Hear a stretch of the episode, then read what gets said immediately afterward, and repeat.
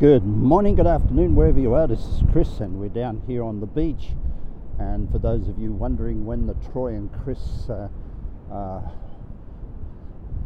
uh, comedy hour will return, it's this Friday.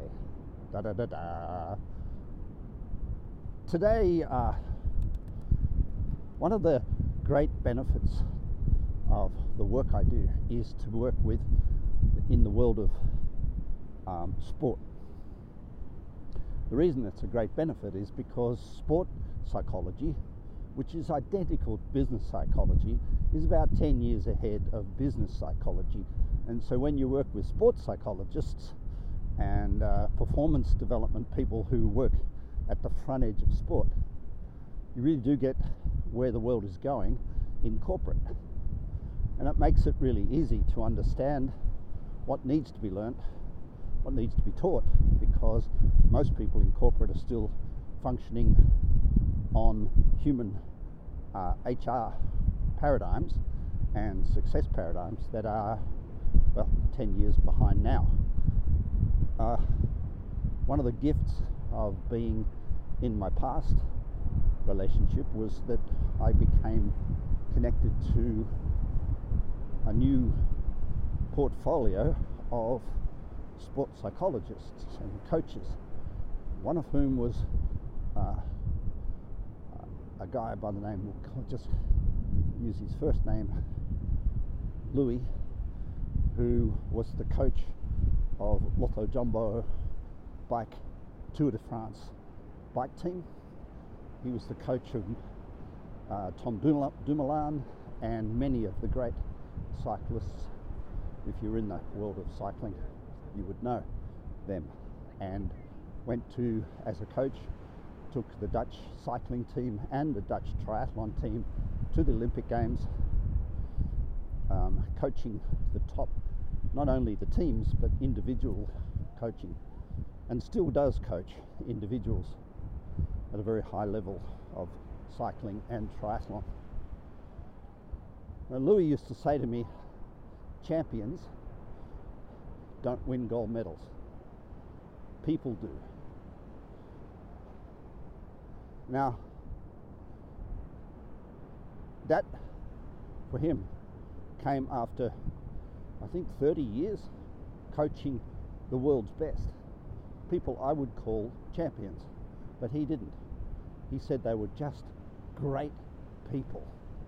Now, that's a beautiful thing to hear, especially if you're in corporate and you're trying to achieve um, high levels of leadership or high levels of sales or high levels of performance or high levels of creativity and inspiration is it's impossible to compartmentalize business performance from your life. And if shit's going down at home, or you're not in, madly in love with your partner, or you're feeling uh, forlorn or you, you can't do, you know, paint a room or you can't motivate yourself at home to do things, or if you're coming home tired, or if you're going to work tired, or if work's not inspiring you, you can't have a great relationship. It's all about being a great person. And I love this because the old traditional way of motivating people in the world, in business especially, was to say, how much do I pay you to come to work? And how much more do I need to pay you to come to work more? If I give you more work, I'll pay you more money. And that's a paradigm. It, it, this, and then I remember all the corporate training was about how to manage your time, how to manage your energy, how to delegate, how to lead, how to do this at work. Never, never for one minute addressing whether that was causing turmoil or chaos or dis, uh, disharmony at home.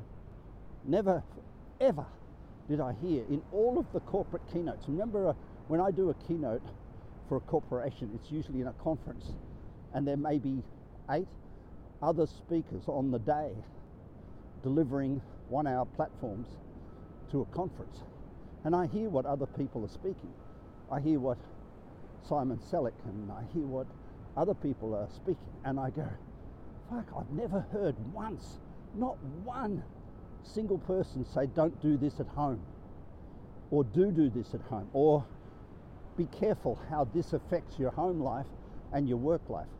It's, it is a global ignorance that people are people. It's a holistic approach to living that makes success happen.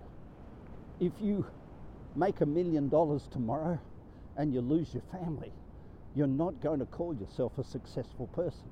At the same token, if you have a great family and you don't make a million dollars next year, you're not going to call yourself a successful person either. Holistic. It might be a hippie word, it might be a new word for you, but 10 years, you're 10, you probably, if you're not being coached and you're listening to that, you're probably listening to stuff on the internet for free on YouTube or going to conferences, hearing stuff delivered to you that's 10 years behind what we know about human performance. Now, when I speak to a group in a room, and I do it quite often, maybe once a week, I do a conference or a training,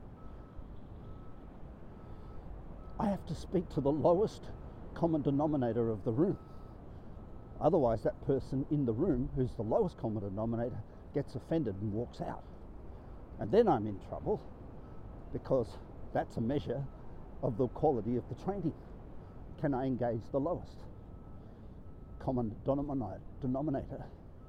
And so you have to be very careful in your learning about how to be a great performer, that you don't listen to stuff that's 10 years old because somebody in the room doesn't like the, the idea of adaptating, adaptation. It's very important. Sports psychology is 10 years ahead and it's accelerating and it's getting further. And I'm fighting with that because when I coach one on one, I'm deal I'm sharing what's currently cutting edge sports psychology and cutting edge human psychology of performance. And I go back to what Louis said champions don't win, people do. So important. Champions don't win, people do. Great people are great leaders, and a great person is a holistic individual at home and at work. Have a great day. Bye.